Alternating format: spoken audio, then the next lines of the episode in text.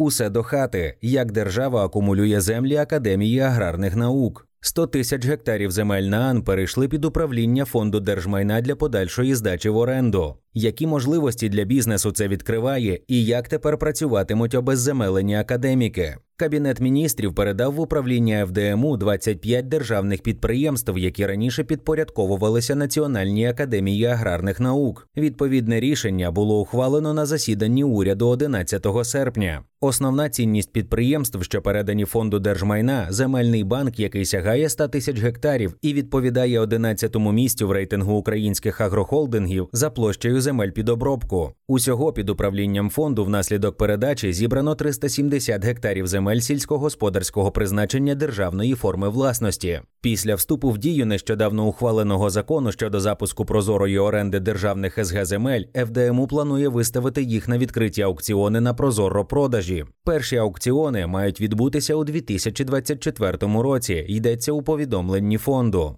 Майнд розбирався, якими є шанси успішно розпорядитися із цим колосальним земельним ресурсом, і чому Наан перестала бути в очах держави адекватним керуючим. Чому виникла потреба вилучити землі в Академії аграрних наук? Наан один із найбільших землевласників в Україні. Величезні земельні масиви, до того ж, зазвичай найкращі землі в різних регіонах, були надані вченим для селекційних та експериментальних потреб. Загалом в академії нараховується близько 300 юросіб, закладів, організацій та підприємств, майже кожна з яких володіє землею. Загальна вартість земельного банку Наан, за даними рахункової палати, сягає 3 мільярдів гривень за курсом 2022 року. Значна кількість цієї землі не оформлена вона. Дані про неї відсутні в земельному кадастрі, і це створює скритий ресурс для передачі у користування приватному бізнесу. Формат оренди при цьому, як правило, не фігурує, однак використовуються інші юридичні механізми зі схожим ефектом: інвестдоговори чи спільне оброблення. У такий спосіб бізнес економить на участі в земельних торгах і позбавляється конкуренції, а несумлінні держслужбовці отримують корупційну ренту.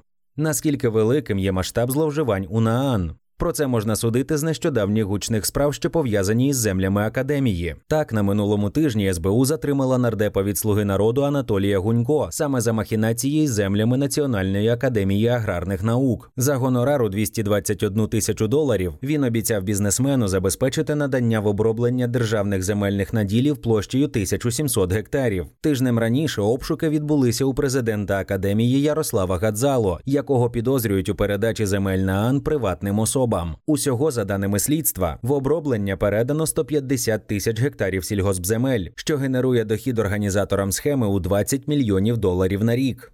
Скільки ж усього земель у Національної академії аграрних наук? Те, що навіть такий базовий показник відсутній у відкритому доступі, наявно демонструє рівень тіні у земельних ресурсах академії. Різні відомства наводять різні цифри. Сама академія зізнається у 200 тисячах гектарів. За даними Держгеокадастру, за НААН числиться 320 тисяч гектарів земель. Рахункова палата України станом на 2020 рік після аудиту академії вивела цифру в 465 тисяч гектарів.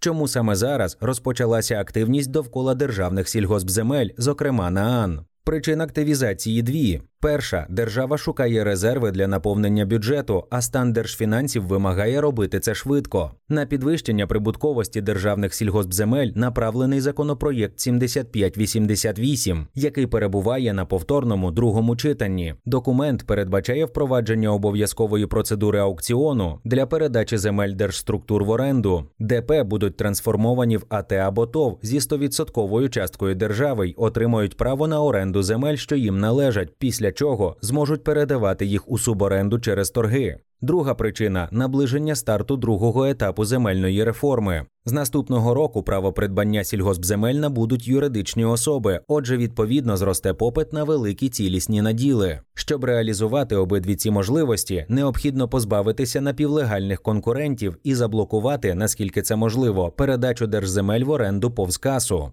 Наан єдиний державний землевласник із специфічним підходом до управління цим активом, один із найбільших, але не єдиний. Великі земельні банки є в Нафтогазу та залізничників. Інша річ, що за кількістю сільгоспземель Наан дійсно не має собі рівних. Широкі земельні наділи має і ДП Конярство України. Однак найбільш невизначеною є ситуація у Міноборони, яке володіє численними військовими містечками, інфраструктурою і у тому числі сільгоспземлями для підсобних господарств. Інформація про них традиційно була мінімальною, масштаб зловживань колосальний. Однак під час дії воєнного стану уряд навряд чи ризикне робити кроки в напрямку альтернативного використання цих активів.